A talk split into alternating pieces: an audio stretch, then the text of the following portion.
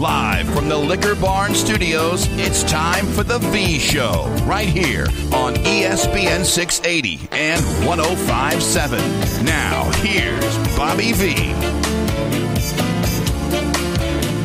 Yes, I'm talking to you by phone. I'm having a day. I'm honest to the point of a fault. I tell- tell people. They don't really care. As Johnny Sain once said, they don't want to hear about the labor pains. They just want to see the baby. So all they want to know is, are you on the air? Yes. But I'm on the air by phone because this is my day. I'm going out of town today because I'm always fucking out of town. So that's the way my life is. So whenever I got some business to do, I got to go do it, you know, in this little windows I'm home.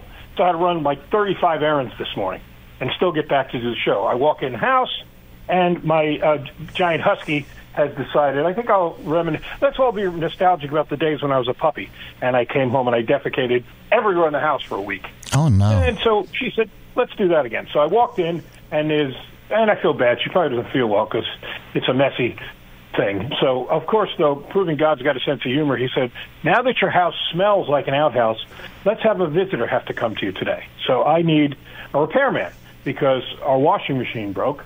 And I don't know how to fix it.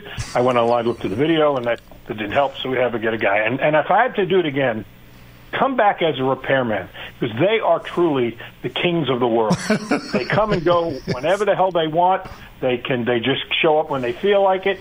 They are. I'm sorry, some repairman listening while he's on route screaming because he's like, "I'm doing my third call this morning. I've been up since four. Shut up!" But it's unbelievable. I mean, you just are at their mercy. So I'm at their mercy. So I can't go. I can't do anything. I had. To, that's why I had to get back because I had to make sure I was at the house. That's why I'm not in the studio. So I got a guy who I don't know, who I don't know when he's coming. I don't know what it's going to cost, and he's going to walk into a house that smells like a giant defecation pot. Yeah, that's my day. And to make it worse, since I wasn't planning to do the show like this, I don't have my equipment uh, connected. So I tried to connect it and uh, found out I couldn't because one of the pieces is uh, rechargeable and it was not charged. So as I was plugging it in trying to charge it, I realized, well, I can't do the show while it's charging. So I went to my backup, which is the old ISDN line we used to have in here. Uh, uh, the not the ISDN, the uh, voice over internet thingy, the uh, Ethernet. And uh, I forgot that my dog. This is absolutely the truth. My life's a sitcom. My dog had chewed through the power cord about three months ago, so I had no power cord. So I got a new power cord, hasn't been connected yet, so I couldn't get on with that, couldn't get on with the phone. Smells like a cesspool in here. And how's your day? So, Bob, you having fun? no, I can't tell you what a joy it is. And I got to be at the airport because they're not going to wait for me, so I got to be ready to go. I don't have any clothes packed. So, no, it's good. Good, What what time's your plane? Fun morning. Uh, I'm going to have no right after I leave. If I ready to leave right after the show, I'll make it. But I'm not packed, so I'm going to have to during commercial breaks see if I can pack and see if the repairman's going to be here. I hope he's an honest guy because in all likelihood I'm going to have to leave. So I'm just going to have to tell him pull the door behind you, dude. And uh, you know, if you my wife, I'll save you the trouble. My wife's jewelry's in that drawer right there. If you want to go help yourself. So, who's going to be home later? Wow. Huh? Who's going to be Well, home later to clean up the mess? Well, she'll be home at some point. But my wife is her, her mission is to work 30 jobs at a time if she can. So she has to go from one job to another job, and so she never here either. So um, that's probably a bad thing to. Because burglars are probably listening, saying, "Damn, that's my house. I'm getting there. They're never there." So Wow. uh, anyway, and we had so many good things. I really knew you were coming in today, and I was like, "Man, there is meat on the bone." There's two topics. I know you're only going to be here a few minutes, so I'm going to throw them out, and I'm sure we'll keep talking about them after you leave. One is that the Dartmouth players have legally formed a union. And anybody who thinks that that is going to be the only school in the country that does it has lost their minds. A judge said that you know they are when they meet all of the conditions of what an employee does for Correct. their employer. Correct. And so they're a union. The other teams in the Ivy League are going to be union unionized. And you're you and I are old enough to remember when the baseball players first unionized, and and then the basketball players were right behind them. Everybody rolled their eyes and said, "Oh, these clowns! They can't unionize, and they'll never get any traction." And now they're among the most powerful unions in the country. Exactly. And um, I don't know what this means because the, while, while college sports are extremely lucrative for the very, very handful of teams. They're not lucrative for the overwhelming majority of teams. And now, if they've all got to start meeting some certain conditions that are financial obligations because of unionization, I, I don't know. I think you may see some schools get out of the sports business altogether. That's what I'm thinking also. I mean, if I'm a school president, you have to ask yourself that question at this point. If this has not become untenable in some I mean, rational way. And it's interesting. I don't know if you saw the article, Rick Pitino talking about needing a salary cap. I mean, after the this is from uh, ESPN.com. After the NLRB ruling, Pitino joked that his players had asked to, quote, work on their shooting, unquote, uh, but he told them he didn't want them to exceed their hours for the week. The NCAA has been adamant that athletes are not employees, and now he's lobbying for a salary cap, saying for basketball, have the Power Five Big East Conference commissioners get together, create a salary cap of between 1.5 and 2 million dollars, all contracts delivered to the league and school offices it's just this has gotten so out of hand. But but you know what? It, it makes sense when you think about it. Well, here's my take on it. Oh, I hate that term. Here's my thought on it: is uh, he's because if you listen to what he says, he's not advocating that. Boy, I really like this. He's saying what I say, which is it doesn't matter whether Fred Cowgill likes it or I like it or Pitino likes it. It's the reality of the world right now. So you've got to come up with a workable framework within what the, the new current parameters are. And so, and if those current parameters, like where I used to work, St. Francis College, New York, they got out of the athletic business. They have no more teams. They they this is the first year in a hundred some odd years they have no sports teams. Well, think about it. I mean, the, the, mission of the University of Louisville, as an example only, is to educate. That's what it is. And sports became part of that because it was part of the fabric of that community. It was an asset for student athletes, and it was fun for people to go watch. And all these other sports, more or less, were the same thing. And many of them lost money. Well, little by little, that all changed. And we've seen dramatic changes in the last 10 years. And now we're here. So, at what point do you say, I've got a professors making 75 grand and coaches making 5 million or more? That that's just that that can't work forever. I get why Nick Saban made all the money at Alabama he did because he changed the image of a school. Alabama at its worst, I mean, uh, had a very negative impression back in the '60s and all of that, and and now it has an enormously positive one. And sports basically changed that, but that's the exception to the rule. At the end of the day, Saban paid for himself, but I, I can't see any of this working for very long if it hasn't already been broken. You know, we talk about there be a power, uh, you know, four or five conferences of 80 teams. They may be, forget about the power, they may be the only teams that play sports. That may be what it comes down to. Exactly. And everybody else who plays would play at the club level. You know, and the kids come, and if they want to pay their own way, they essentially everybody's Division three except the teams at the very power level because that's the only way I imagine you can get around it.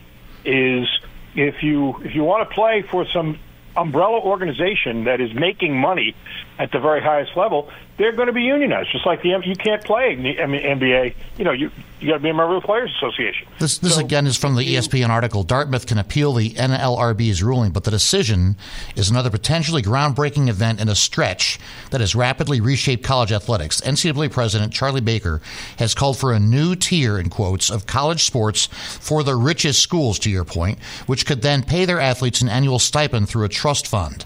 The Big Ten and SEC, the two richest conferences in college sports, recently created a joint committee to discuss the future of college athletics, and multiple lawsuits in recent months have challenged NCAA rules on transfers and NIL deals. So that's right to your point that they may be the only game in town by the time this is all said and done. Yeah, and and, the fact of the matter is, I'm sorry, the NCAA and the presidents, to some degree, who really are the NCAA, only have themselves to blame. This was coming. It's been coming like right down Broadway for years. And they went and ran and hid under the bed. They kept trying everything they could to not deal with the fact that that sports have turned into a billion with a B, billion dollar industry and it's very for the people who say, "Well, I don't, you know, I don't see how that's fair," because you know, some kid who plays piano and he does a recital for his school, you know, he's not an employee. He's making, he's probably not making any money at all for the school. I mean, if he's if he's lucky, they cover the expenses of opening the auditorium and turning the lights on for the night. That's the truth. If he's really making money, he's not doing it for the school. He's out there with his own recording contract. Right. So this is the there's no analogy to this, and they just went and hid under the bed. They yep. kept trying to come up with all of these ways to to avoid acknowledging that they sh- they're whether you I don't have to like it, you don't have to like it, but they're essentially professionals right now, and that's the way you have to treat them. Well, as you know, I'm now a part-time professor at U of L, and so I'm even more sensitive to this on a variety of levels than I would have been before, and I taught there 30 years ago as well. And when I see how tight money is at U of L, when I see in the communication department how tight the money is to do the simple things like getting office supplies. And then I see all the money being thrown around in sports, not necessarily the Olympic sports, but especially the revenue sports that it, it's it's hard for me to reconcile that. I mean, as you know, I've always been a big big education guy. I still remember my dad. You know, it, uh, education and braces, education teeth. He wanted good teeth, and and so uh, I did. I, I, got a master's degree and you know got braces three times until they finally got it right, or the, my my body got it right. So that's a big deal, and education is a big deal. And I know it's a challenged business model now because of the enormous amount of money it costs to go to college, the debt you're ringing up. And I've I've walked in these shoes. I've I've spent a bunch of money for four kids to get them through school, and they've borrowed money as well, at least the last two. So I understand all the challenged economics in this. And so now we see this and as much as I'm a sports nut and I love college sports maybe more than anything except horse racing, I, I have a real problem with this morally and ethically. And, you know, it's, I don't want to sound incredibly Pollyannish, but to some degree it does sound that way. But this can't survive. It's untenable. And I think this is the, the train wreck. It's often said, at, you know, in intersections and cars, you know, why do they get traffic lights? Well, it takes a certain number of serious accidents to get a traffic uh, light put in a place or to get a, a railroad crossing and all that. We've seen the train wreck. This is it. We're living it right now, and we're seeing things change by the moment. And it right now, college athletics is a minor league for the NFL and others. It just is. I mean, and how do you get around that? You can't. It's it's for me anyway. It's impossible to argue the other side. Well, here's the thing, and I understand what you're saying, and I'm not even here to debate it. You know, why are schools in existence? Well, they're, they're, they're in existence to educate, and so you, you used to be able to make the case that that was what athletics was, as yes. Joe Paterno used to say. It should be treated just like any other extracurricular activity. Yes. the fact of the matter is, that ship sailed a long time ago. And again, Correct. you don't have to like it. I don't have to like it. But to me, it's it. I, I I I agree partially with what you're saying, but I think it's conditional, meaning this that I understand the people who are uh, upset in the academic circles who say I can't even buy legal pads because they won't, you know, approve exactly. money to do that. But exactly. Meanwhile, we're paying coaches millions. I get that, but here's my point. At some point, again, don't have to like it. We got to draw a line and say they're not really part of the academic picture. They are essentially a, an affiliation.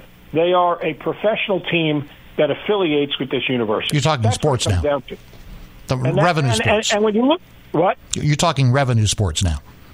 Yeah. Oh, yeah. Yeah. I'm talking about basically football, men, football, men's basketball to some degree, maybe women's basketball, and in certain places, maybe volleyball, and certain places, ice hockey. Believe it or not, I mean, right. ice hockey. But those are isolated but, examples. I mean, really, the two exactly. major things are football and basketball, men's. Yes, but but my point is, you would be able to say then look, they are, you know, this is, they're running their business affiliated with our university and and so yeah they're spending money and they're making money and and we're paying players and and then over here we're running the academic side and they are affiliated with us. Right. but we don't we're not you know it, you don't control them anymore. You really don't. They're they're their own animal and that and that's the only way it can work because if you try to pretend that somehow the athletic programs at these places where the players are now professionals are going to be treated even remotely like the other students, you got to be out of your mind. Right. I mean, uh, how how could you possibly make that justification? But there's still students. Here's the hard part for me. There's still students. They're they're actually in school, in theory, getting an academic education. in theory. Well, you know, there's there's some thought that maybe that won't even be there I in the know, future either. I know. To be honest I, with you, I know. But but, but okay, and I struggle with this. I do. They are. They they would still be. I can understand you know that they would still have to answer to the academic side. The deans, like to get their degree, they have to meet the conditions. They got to pass right. classes. Exactly. They papers. So that you still have control over. But the money side, the business side, then you know, Godspeed. Go go. No, you're right. Go in mercy. Go in peace. I, for me. It doesn't pass the smell test. It doesn't pass the look test. I just so all this rah rah about uh, Valvano U and one of those sixty five what are you really trying to be? Because I'm, I've always, I'm, so I've got this class at U of L, and I'm, I'm asking these kids, what do you want to be? Who is, and I fill in the blank of their names, and so, so who is Valvano U? And uh, do you really like the way that looks? That's a good question. Well, I don't know. That would be a hard one because I'll be honest with you. Uh, U of L, as much as I love the place, isn't the, the, the athletic programs are not really. If you, if you, not, I'll say this gently, but they're not really for the students. They're not. I mean, it, we don't have pro sports here, so they're really for the rich people yes. who buy those tickets courtside. Yes. I mean, I would think if you went and asked that question to the kids who sat outside Allen Fieldhouse from Wednesday morning to Saturday afternoon and camped out to get tickets to the Houston Kansas game, and then got to the arena two hours before the tip and just sat there and cheered and went crazy and had a ball. And the kids who sit in Krzyzewskiville, I think they would say, "It's fine. It's great. No, right. this is fine. Pay what you want to pay them." So okay, so yeah, undergrad at Tennessee, forty years ago. I mean, we did the same thing at Tennessee, and you're right. That was part of the student experience. We sat out yes. uh, overnight to get t- the tickets for the the Kentucky Tennessee game, the year they won the national championship in '78. No, and and there are many other schools just like that. There's still that element that exists and that's that's the charm of it. That's why I love college sports, whether it's at Auburn or you fill in the blank of a, a passionate fan base, student driven. That they're still part of that, uh, because for me that's part of the experience. Why did I go to Tennessee undergrad? Well, you know it's warm weather. It was you know, the golf team. It was a broadcasting major, and and it was it was the sports because there was such a passion in that community, uh, part of the entire community. Uh, it was it was part of the and still is part of the fabric of that community. But all of that stuff is in danger of going away. I still remember, and I think I've said this to you before, 2013 national championship, which did happen. Louisville wins it, and it, you know, those guys stayed. They were there four and five years. why did I love them? It's my all-time favorite teams. We got to know them. I mean, Russ Smith and Peyton Siva and these just fun guys. And we're not seeing that anymore. We're seeing that change meteorically overnight. And and now it's well, all NIL and transfer portal, and I'm like, we're losing all the, the wonderful charms that you're speaking to about Krzyzewskiville and all of that. You may hate Duke or whatever, but I, I also admire the passion of those students as you're referring to. Well, to your point, that is part of the problem. And I don't want to make it sound like, you know, look at this guy, he's got all the answers. Believe me, I don't have all the answers, but I'm getting better at defining the problems at least. And one of the things that you just did, Fred, is you talked about why it's so hard because you're really fighting a war on three different fronts. Exactly. You've, you've got the front about making money, the mm-hmm. money that's involved, right. and and sharing it what share of that do the kids get and how do they get it? Right. The second one is, you know, maintaining your personnel, which is different. Like, I mean, you can't just, you, you couldn't decide one day that you got tired of working at 32 and go across the street and start working for one of the other stations. Doesn't work that way. Your contract forbade you to do that. Correct. So these guys are going to be professionals now. They may have to give something back, which is uh, you just can't leave. You can't like now. You can. You can leave whenever the hell you want. Right. You can just go wherever you want, whenever you want.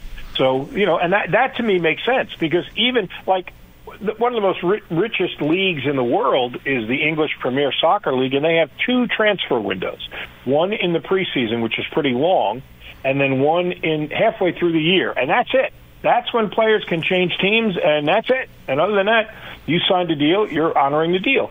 So if that's to me, I would have I wouldn't have a problem with that. I would I would trade off these guys quote unquote unionizing if it meant that now, okay, well, now you're going to have to make concessions like real professional people do, which is honor contracts and exactly. you can't just go wherever the hell you want, whenever the hell you want. Yep. That's fine by me. Because right now they have it both ways. They they hide yeah, behind the student part, and yet and they have no responsibilities other than make the money and run when they want to.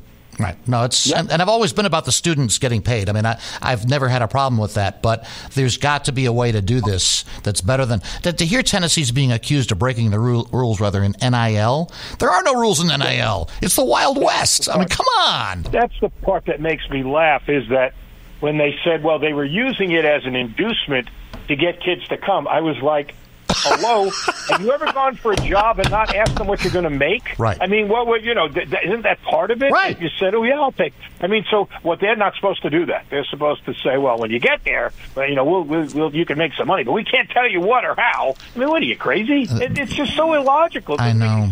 And yet here I am watching college basketball and trying to distance myself from that because when you watch a Kansas and a Kansas State in its purest form, and I have no dog in that fight, it was fun to watch. The passion oh, of the yeah. fans. It was. It's what I love about college athletics, and it, so I'm yeah. I'm really struggling with all this right now because I I just see this train wreck in front of me in slow motion and don't know how to save those people.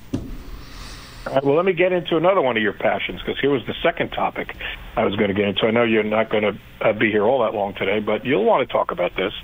Um, Tim Sullivan just wrote a piece that, you know, what is it about Churchill Downs? They just won't seem to forgive Bob Baffert he seems to have come out and said, "All right, yep, mea culpa. I'm sorry. You know, let's move on. I I did my time. It wasn't like he didn't pay a penalty. He paid a penalty.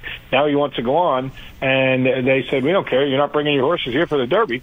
And so, and and to and what do you make of his owners saying, "Well, then we're not going to run in the Derby. You get mm. one crack at it."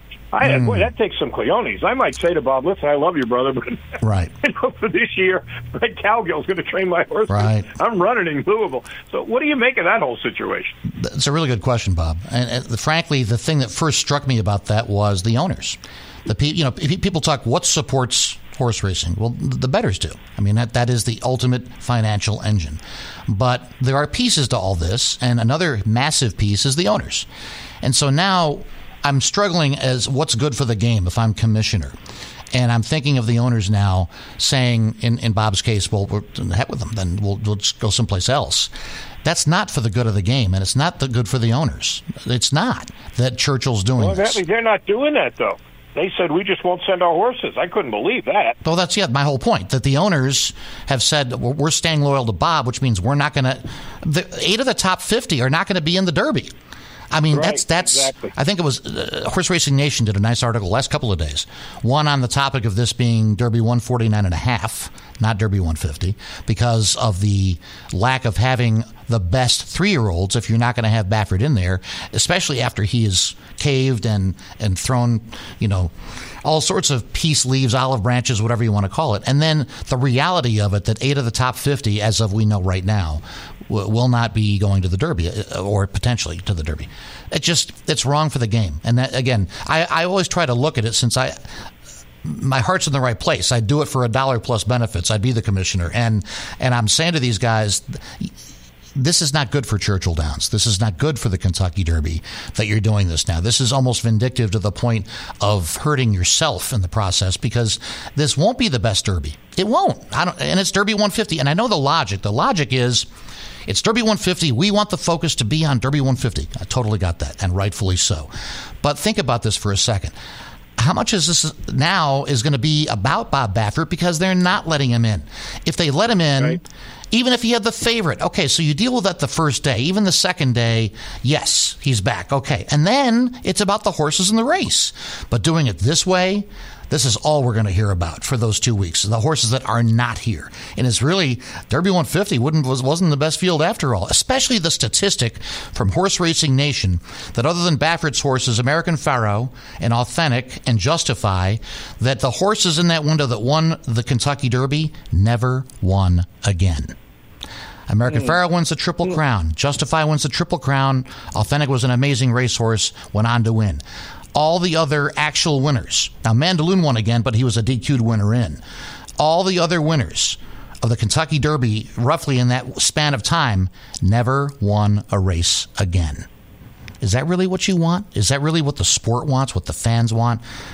Is it really what Churchill Downs wants? And my answer well, is no. You know, you know, you know, the best analogy I can think of, and you're a golf fan too, so I think you'd appreciate it, is the majors last year basically they understood the ugliness that existed between the LIV Tour and the PGA Tour, but they basically still had the LIV guys playing in their event because they right. were like, we're, we're putting the best field in the world out there. So you guys, you know, you figure it out on your own. But we our our concern is our event. And they all had, you know, there were LIV guys playing in everything, right? They played in the Masters, they played in the U.S. Open, I right. think they played in everything. Right. So, you know, that that speaks to your point. If you want to make it the best, you got to have the best play. You got to figure out a way to get the best players, best horses in your field. To your point, that's exactly right. And so uh, sometimes I found myself as guilty of this as anybody. I don't ask the right question. You know, you're thinking, I, I want this answer. No, what's the right question? And sometimes, especially in this situation and the college athletic situation, I don't think they've been asking the right question. I think they've gotten it in, in, college athletics, it's been caught up in the money, and in the horse racing situation, it's been caught up in many issues, including egos. And I think, again, the, uh, the Pollyanna guy in me, here I am. So, what do I want? What, I want the best horse race. Derby 150 should be the best field ever, should be the best of everything. And it will be the best of everything except the field. It won't be the best three year olds. If you're losing eight of the top 50, even if four of them got through, three of them got, heck, one year Nick Zito had like five horses in the Derby. So eh, they might have had a lot of, I mean, of Baffert's horses in there because let's put it behind us finally. If they'd taken the high road, they would have looked even better too and come out and talk about it and be done with it. But now it just keeps going and going and going and dragging everybody down. And I'm like, this is not the right answer. You didn't ask the right question. What do you want? You, I, I, want the best Derby have, ever. You have good friends at Churchill, I think. And so Tim Sullivan told me he can't get anybody to speak on the record about it. I don't think, is that helping them? No, that's my whole point. I, I would have done, the, you know, if I'm king for a day of Churchill well, I mean, Downs. You're, you're saying that people aren't asking the right questions, and I get that, but they're not volunteer. You know, you can volunteer the answers if you think it's that. They're not right. doing that either. No, but they're they're yeah they they've not said anything about this. They're not going to. I mean, they, they've stood absolutely silent on all of this, and it, it's a total head scratcher to me. It doesn't make any sense because they're not getting. Uh, is that what they want? They just want what they think is Derby 150 and the great paddock, $200 million, which is great. I mean, they've poured a ton of money into the place, and they're making a ton of money with Derby City Gaming and expanded horse racing, uh, historical horse racing, sports betting. You know, you got Derby City Gaming now. You buy Turfway. Uh, they've got New Orleans, obviously. They got Ellis. They're doing great stuff. But this, this I don't agree with, and I, you know, it's very frustrating because I honestly don't believe they're going to get the results that they ultimately want. There's going to be a Derby 150, there's going to be a winner, there's going to be a Garland of Roses, but are they going to get the best horse? I have my doubts now. Yeah. Fred Cowgill's with us. Fred, for those of you who listen regularly, know he's teaching a class at Louisville now. I'm curious. What you know, it's not a big class. I know you told me that, but you, you getting a vibe. How do they feel about sports? These college kids now. What are, what are they like? Pro sports, college sports, sports in general? What, what, what, what, kind of vibe are you getting from them? Uh, they're juniors and seniors. They're really smart. Uh, it's only seven kids, which is uh, they're grown ups, but I still won't call them kids. I'm I'm 100 years old here. Um, I'm really impressed by them as a body of work. I truly am. I mean, they're all smart.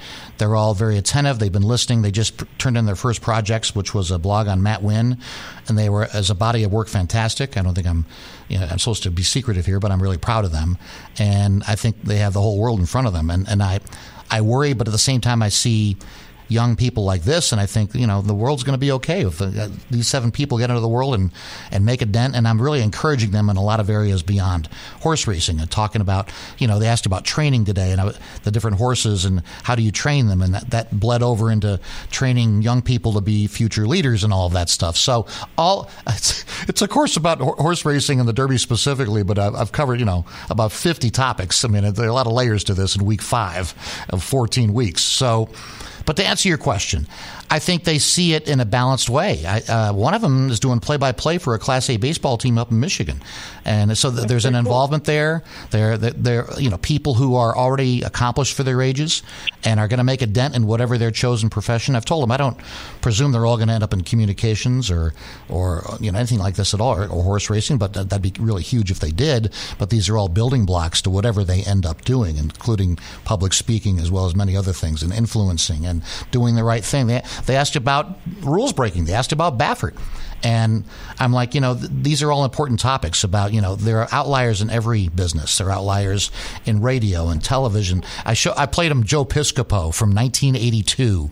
Uh, specifically because in those days Joe Piscopo was a famous comedian in the era. Saturday Night Live used to do an imitation of a local TV sportscaster, which was in that era spot on and priceless. No verbs, lots of yelling, uh, you know, just very very one dimensional. It's hysterical still to watch. No, no, no verbs. No verbs, none.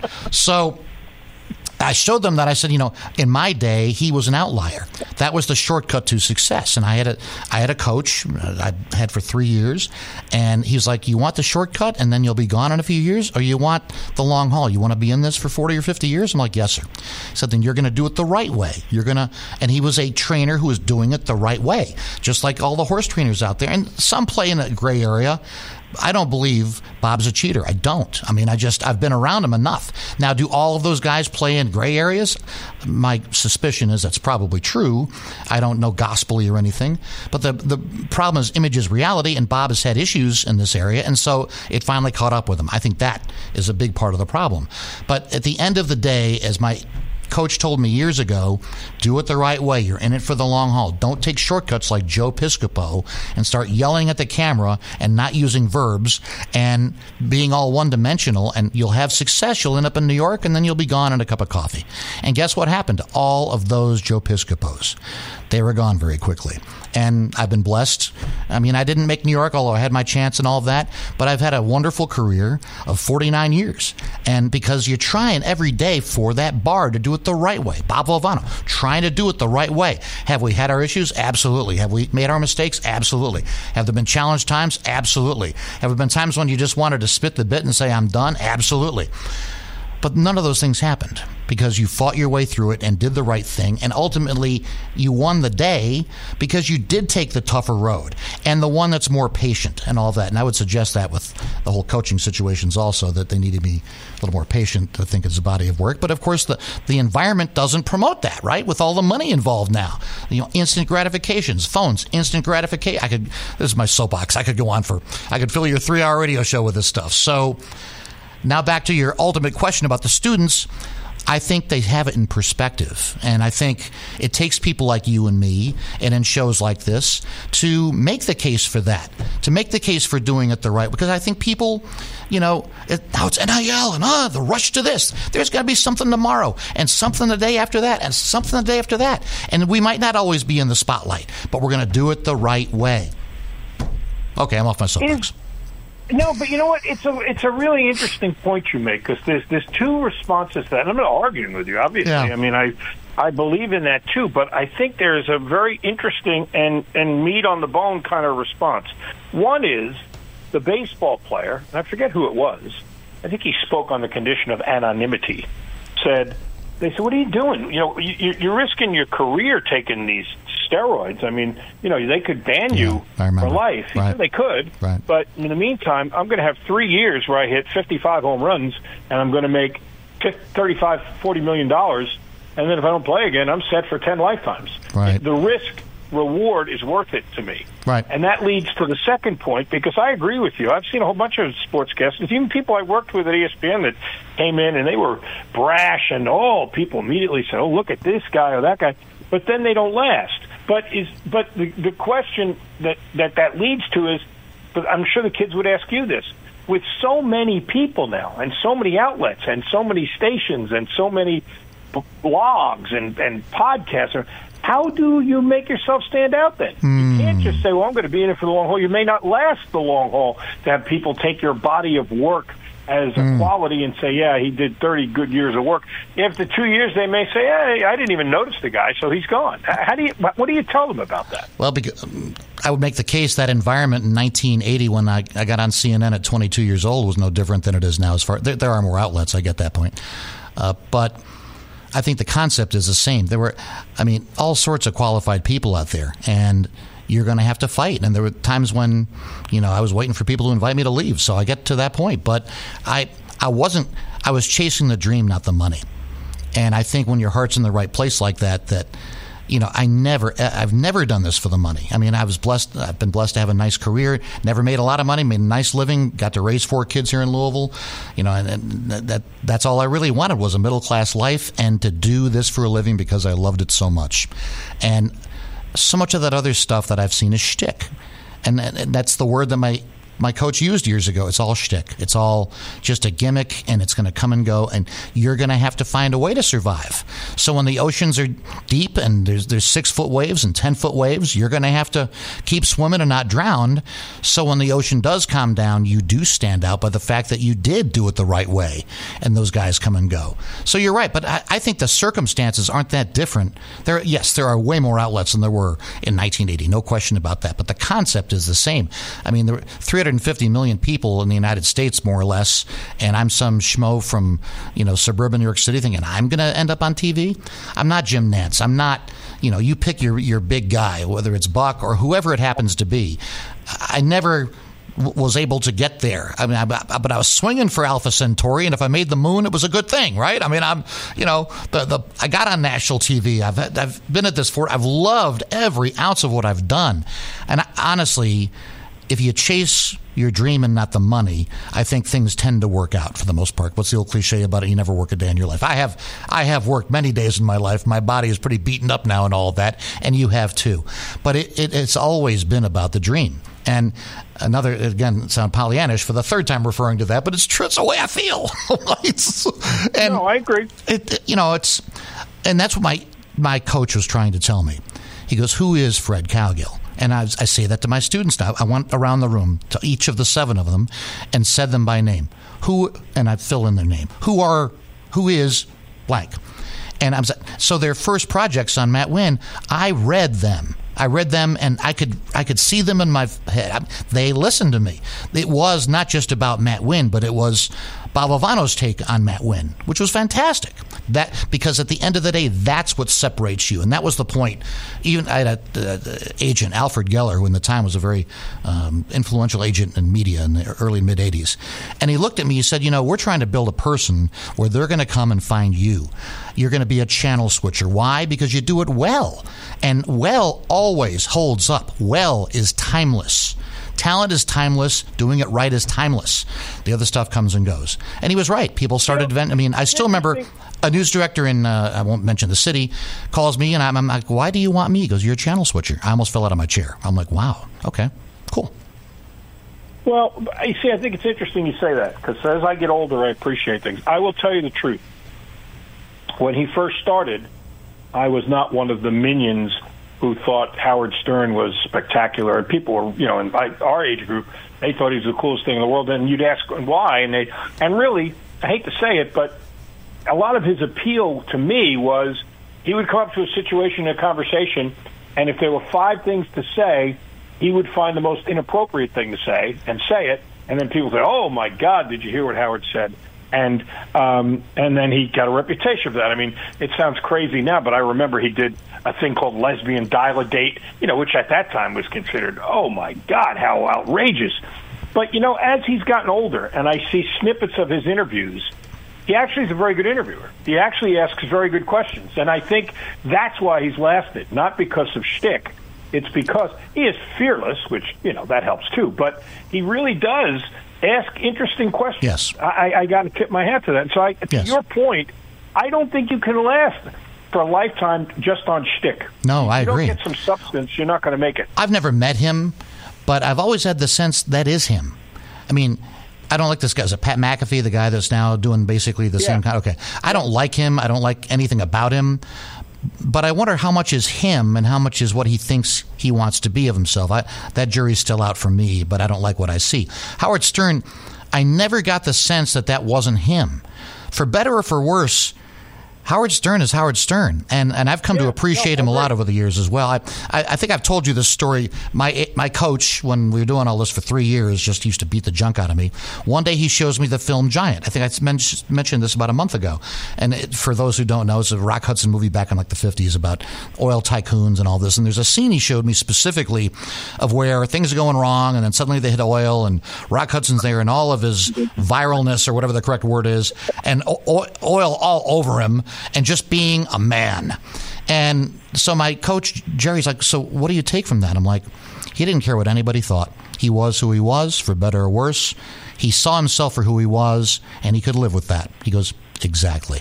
And you know the problem with Fred right now? I'm like, well, I probably have a lot of problems. And he, I was 23, 24 years old. He's like, you don't know who that guy is yet. But when you do, you will come to a peace about it. And for better or for worse, when you're really that, you'll do your best work. I'm like, why? He goes, because it's you. And for better or for worse, it's Fred, not just the sports guy, but Fred, the guy who not just the worst or the best, but they come together to become one. And that's when you'll do your best work. And he was spot on. It took me 40 years to figure it out.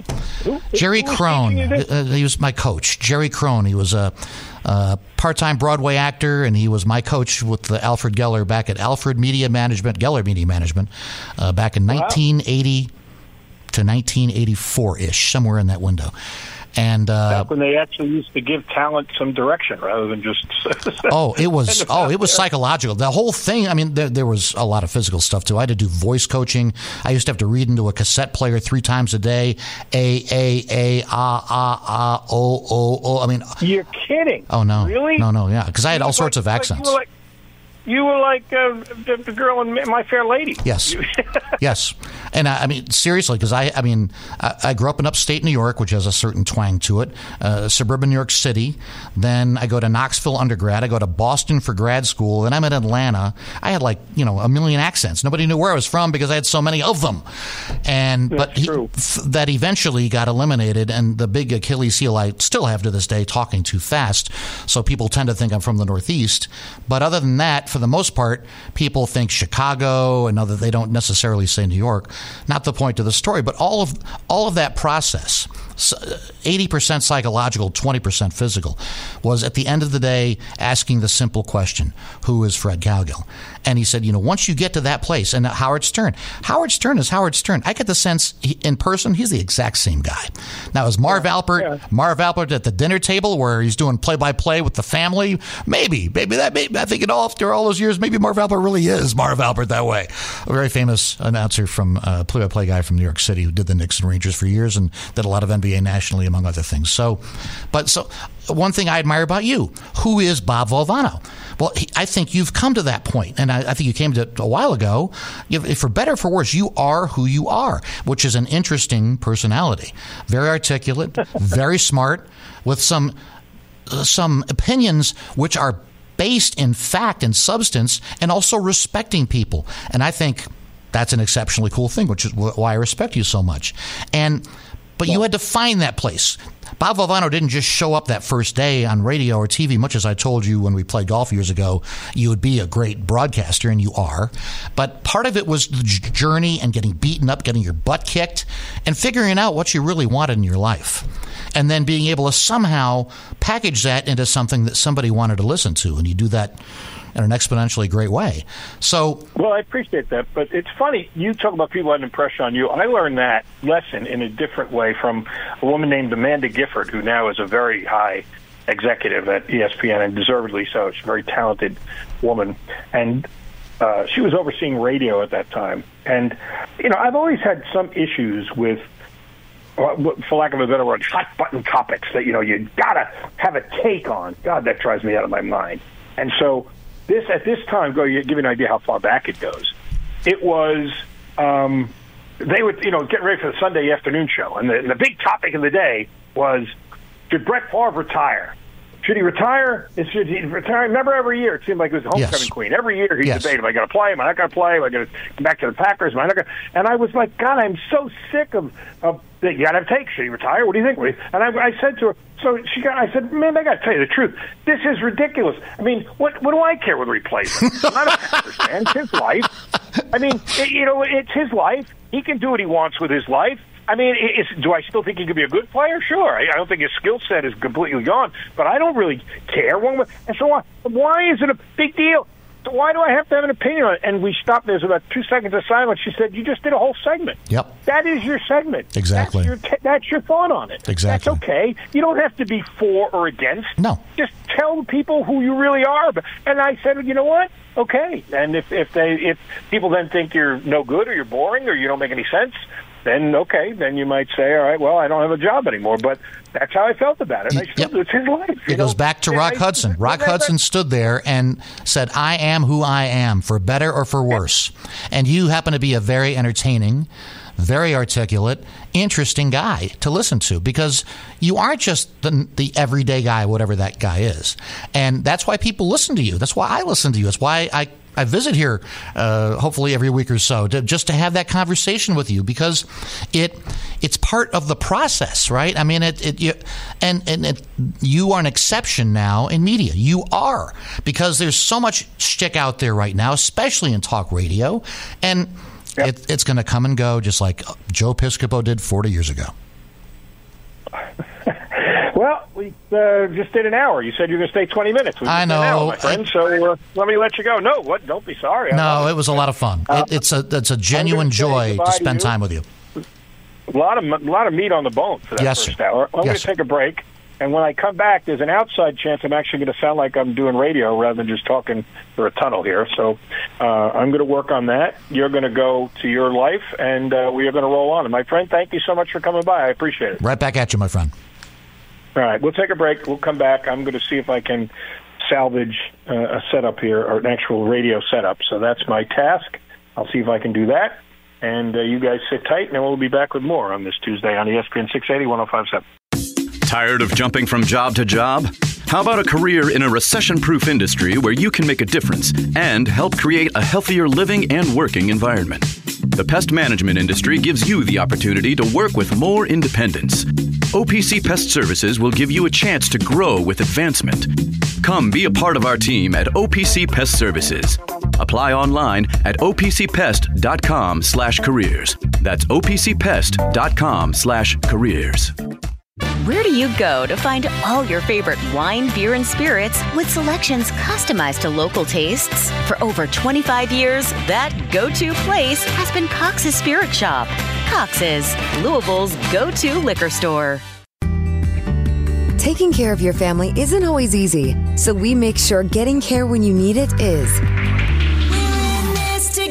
With Baptist Health Urgent and Virtual Care, we bring you more options and greater convenience too with video visits available 24 7 and online check in through MyChart for in person visits. To check in online or to set up a video visit, go to baptisthealth.com slash care anywhere. When it's time to replace your heating and air system, we know people want options. That's why you'll always get a free second opinion with BJ Heating and Cooling. Plus, for a limited time, get 0% financing for 60 months on a new Bryant system. Call the experts you can trust at BJ Heating and Cooling. It's more than a career, it's a purpose.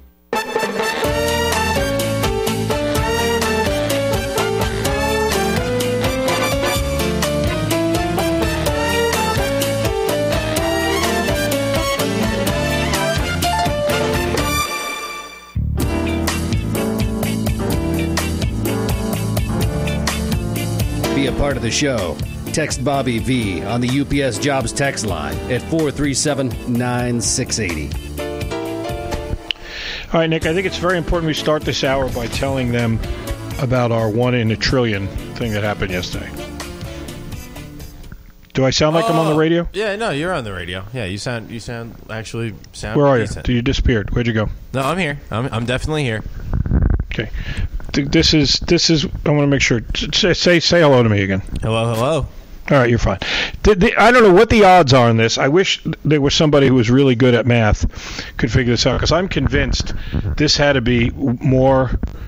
Uh, the odds against this happening have to be greater than like making a hole in one, or uh, I don't know. I can't. I can't even fathom the odds that this happened. Here's what transpired. Okay, show ended we went right next door to Jimmy John's.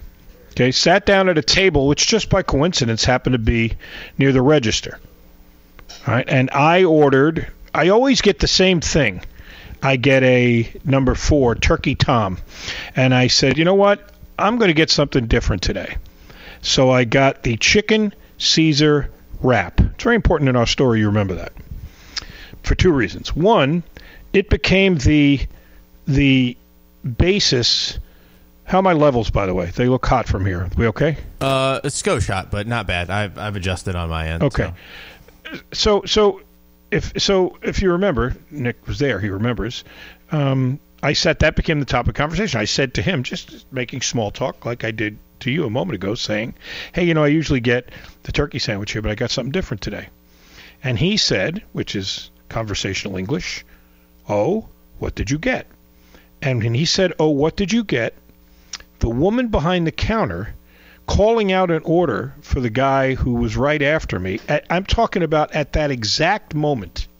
Oh, it yeah. wasn't like there was a pause, right? It was No, it was it was perfectly timed. It was it, It was, was as, as if, if- you were responding to me. exactly. And she said, uh, "Chicken Caesar wrap." and, and I looked at Nick and I said, "That's what I got," and I laughed. And then I got to thinking about it, and I said, "What are the odds on that happening? If you look it up, the odds on somebody making a hole in one." Are one in twelve thousand four hundred. How they come up with that number, I have no idea. But if you think about it, it's not like you got to take twelve thousand four hundred shots to get a hole in one because you're only going to really get it for the most part. Ninety nine point nine percent of the golfers on a par three. So you would you- you'd have to play twelve thousand five hundred par threes to have a chance, and most people aren't going to play that many.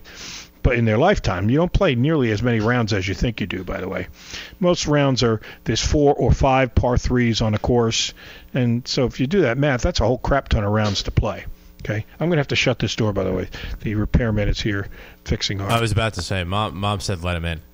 Washing machine. No, he's here. He's here doing his thing. Okay.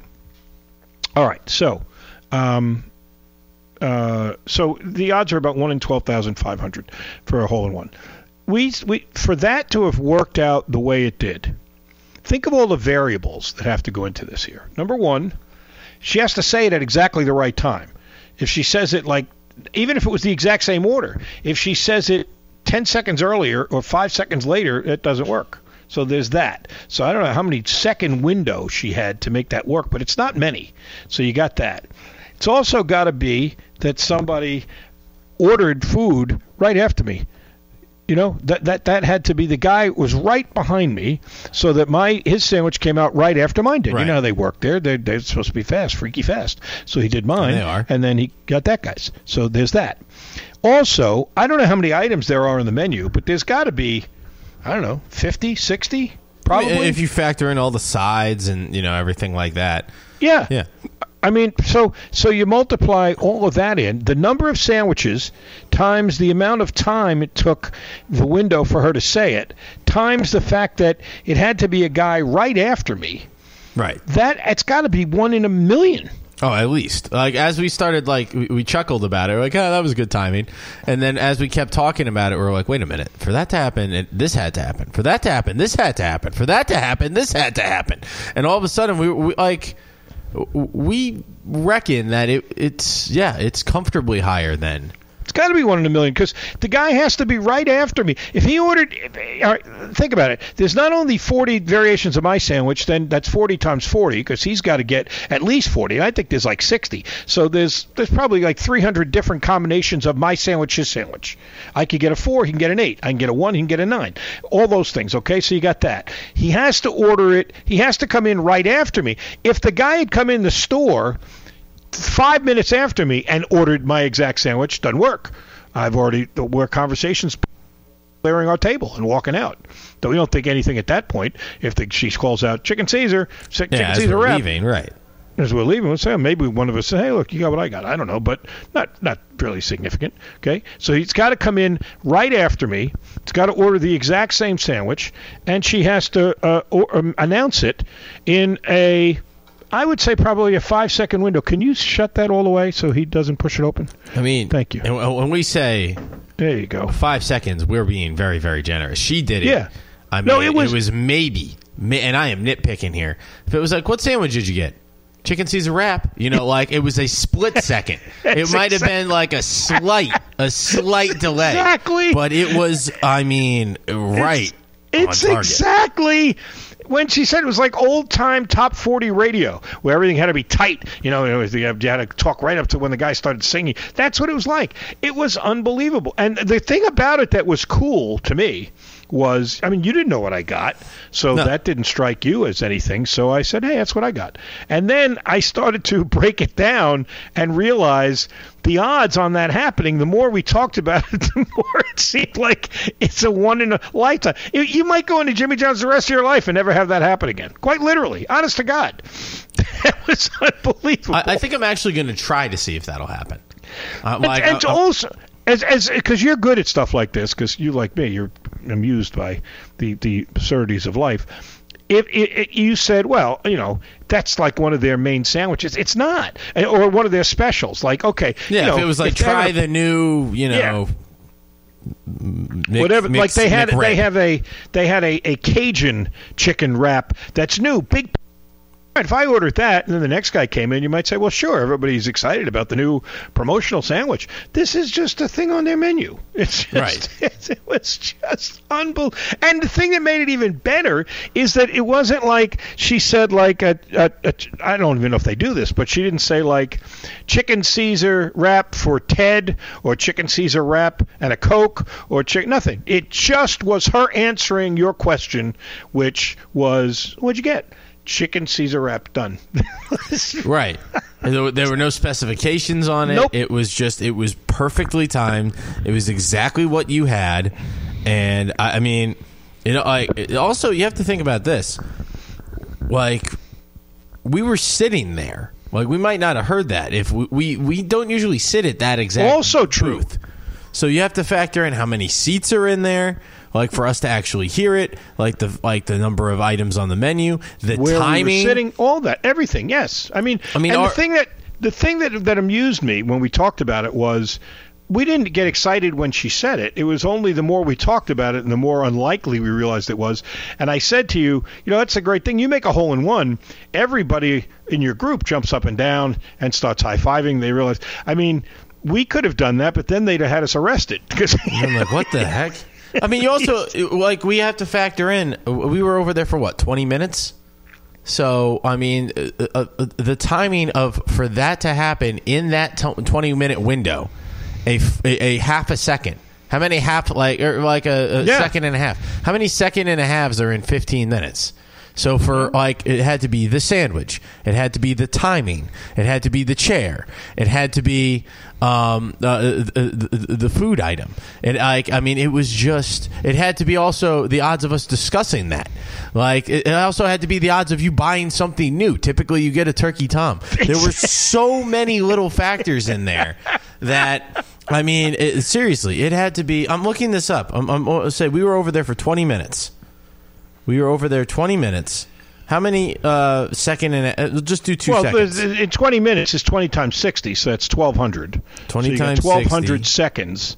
And then each of those seconds, uh, you want to do a half second, so then there would be uh, 2,400. 2,400 half seconds. So just for her to answer that was a one in 2400 chance. Yes, at that exact moment. Exactly. Yeah, so a one in 2400 chance Times times uh, 50 whatever the variations on the sandwiches were, which is probably about 2,400 times uh, the different combinations of sandwiches, meaning his sandwich and my sandwich, is probably another, what, 30 times 30, so like 900? So 2,400 times 900, what does that come out to? That comes out to don't- two million one hundred one hundred sixty thousand. and and we are lowballing this, like because I'm sure there's other extenuating factors. Also, I mean, the chances of him ordering the exact same thing as you. I mean, maybe there's some social element to that. You know, we like to follow. Sometimes people like to follow the herd, or maybe Yes. he heard you. you know, hey, that maybe- sounds good. I'll have what he's having, one of those. yeah, was, yeah. yeah, so one of those things. But right now we are standing at two million one hundred sixty thousand to one for that to happen, and that's just us factoring in two things: the the amount of time we were over there talking, and quite honestly, it might have been longer than that, and also the amount of items that were on the menu. All right. Well, let, let me throw one other variable in there, which has nothing to do with the sandwich, but just for S and G. How, what percentage of golfers have actually made a hole in one? I'd like to see that because, as regular listeners of the show know, I did. I made one when I was in ninth grade. haven't made one since. It's been a long drought. It's been a a 50 plus year drought, but I did make one when I was in ninth grade. So, and that's a one in 1,200, 12,000 shot f- for the shot. But how about players? Like, for, so in other words, for a golfer to be sitting there who's made a hole in one and who jibed his sandwich perfectly timed with the guy behind him, we're already at over 2 million. Now, what are the odds that that golfer's made a hole in one? What percentage of golfers have made hole in ones? There's been okay over ninety percent of all golfers will never make one in their lifetime. Okay, so now you got to figure out how many people play golf, which conservatively in this country is what? 5 million, 3 million, 2 million, How many Americans play golf? Let's see here. More than 40 million people played golf in 2022. About one in seven Americans. So again, now I guess I, I know. Believe me, I get it. I'm being a little disingenuous here because you could say, "Gee, how many people who were related to Jim Valvano, or how many people, how many of Rocco Valvano's sons, you know, where had that happen? Oh my God, there's only three of us, and only two of us are still alive. So all the odds are. I get that, but I'm just saying to find odd things. Uh, like if the guy, thank God I don't want to be in this group, but suppose the guy had been hit by lightning. You know, one of the two of us had been struck by lightning. Then add that to the equation. So it's just, um, I, you know, that was just an added element of fun to make it sound even more unlikely. But even if you just take two generic people, based on the two factors we've incorporated, it's about a one in two million shot. I think that that would happen. Of what? I think the that- sandwich yeah. thing? Yeah. Yeah. And I, I mean, I would probably, I'd factor in, there has to be some other extenuating factors. Yeah, but well. so so, and the great thing is we're not mathematicians, so maybe somebody who is is listening and saying, no, no, you're not doing the variable, uh, consistent, constant of the you know derivative of I, you know. Then I say, oh, well, now you, now you've taken all the fun out of it. But uh, I just think that is an extraordinarily unlikely circumstance. Coincidence, granted, but still unlikely. That was, and the, and the great thing is, it didn't even excite us when it happened because it was just like, oh, you know, like, I- ah, that was funny. Like, yeah, good timing. And then, like, as we started talking about, it, we're like, holy smokes, that had to be. that was so one like two million. So one in one in uh, well, just uh, one. It was one million. It was two million one hundred sixty thousand. So That's the odds. One in two million one hundred sixty thousand. that that happened Okay. over there because I'm going to tell. I'm going to be telling that story from here on in, because um, I'm going to say by our very limited uh, mathematical uh, analyses, Nick and I have decided that we just experienced something that was a one in two million shot. I like. There's times when I, you know, I try not to get all tinfoil hatty, but I, I do think there uh, there's something about I don't know if it's quantum, but like like quantum physics and everything like that. You know, the stuff that looks at really the deep picture. Of you know the the universe expanding and you know speed of light and time and everything like that. You know the stuff that gets really science fictiony you know like and then there's the you know the theories of the multiverse and everything like that but there's moments like that yesterday that make me think that we are in some kind of computer simulation or something along those lines Because, because the guy ordered my sandwich. and yeah, and, and and one of a trillion little computer programmers that have to do everyday life got a little lazy and just decided to hit copy paste. It was just like, eh, screw it. Like we'll have the the chubby guy talking to his big headed son, and uh, the other guy behind him, the handsome lad, needs a sandwich. Screw it, it'll be the same one. And and I don't feel like rewriting the conversation code. The two of them are talking about sandwiches, and you know, I just it's I'm about to go to D- Disney next week. You know, I've got I've got vacation on the mind, and he just took a little shortcut, and now and now he's like, oh Jesus, like you know, he's getting called into HR, and they're like, did you copy and paste the sandwich order? Now two idiots that are on the radio. The odds of that happening, Jim, are crazy. Now they're doing a whole segment about it. People are going to catch on, and so the aliens are now. Now this poor guy is going to have to sit through like a you know an alien computer uh, modulation course. He's got he's getting he's he just got demoted because he copied and pasted the sandwich order. And they're like, oh, geez, I can't believe I did that. You know, and now I, I kind of like that narrative. That sounds like a show. I'd like that to be a TV show. I kind of like that. so You the poor guy. That'd be awesome. The office of these people that really are controlling the universe, and you know they have all the same personalities like the TV show The Office, and so he's the one lazy guy, and he's in there. And, are you cutting and pasting again? Yeah, you mean the Bills lost the Super Bowl again? Well, I didn't feel like changing it. I didn't want to write yeah, a just, different narrative. just had him miss wide right. You know, again. Yeah, So that's it. All right, I got to take a break because I have to go pay the repairman. Oh, so, okay, uh, thanks. I- I- I so will- is your washer fixed? Yeah, 15 minutes. We waited uh, 10 days for 15 minutes. Not his fault. This is this is interesting. My man Doc, who plays on our softball team, texted me. Said I made a hole in one the day before my wedding with my best man and soon to be father in law. The odds of that happening. So That's true because most people, if they make hole in ones, like certainly I was not getting married the next day when I was in ninth grade. So Right. most of the days of your life are not spent um, the day before making a hole in one. Most of the hole in ones made are not the day before your wedding. So what are the odds on that? Right. That's probably one in uh, two million. Said- Well, how many days? How many days in your life? How many days in your life? You're lucky enough. Here we go. Let's play again. Very faulty math. Average life expectancy for a man in this country is 74. So 74 times 365. Hopefully you have a calculator there. What's Okay. 74 times 3 365? times three sixty five. It's twenty seven thousand ten Multiply that times 12,000 by twelve thousand. because that's your one in 12,000 shot of making a hole in one. Okay, so three hundred twenty four million one hundred twenty thousand. so his, his was what he did is a one in 3 million shot. Doc, congratulations. Three hundred and twenty four million. Oh my God. Three hundred twenty four million one hundred and twenty thousand. making a hole in one on your the day before your wedding. Yeah, that's it. Because one twelve thousand chance you're going to make one, and in your lifetime, your wedding day will only be one of whatever how many days it is in seventy four years, unless you get remarried. Then we would change it a little bit. So let's Right, then we would divide that by two, I guess. or three or four, or in Elizabeth Taylor's case, eight. Yeah, right, So- exactly. Yeah. All right, I'll be back. Thanks for indulging us with our chaos today, and uh, we'll roll on here on ESPN 680 1057.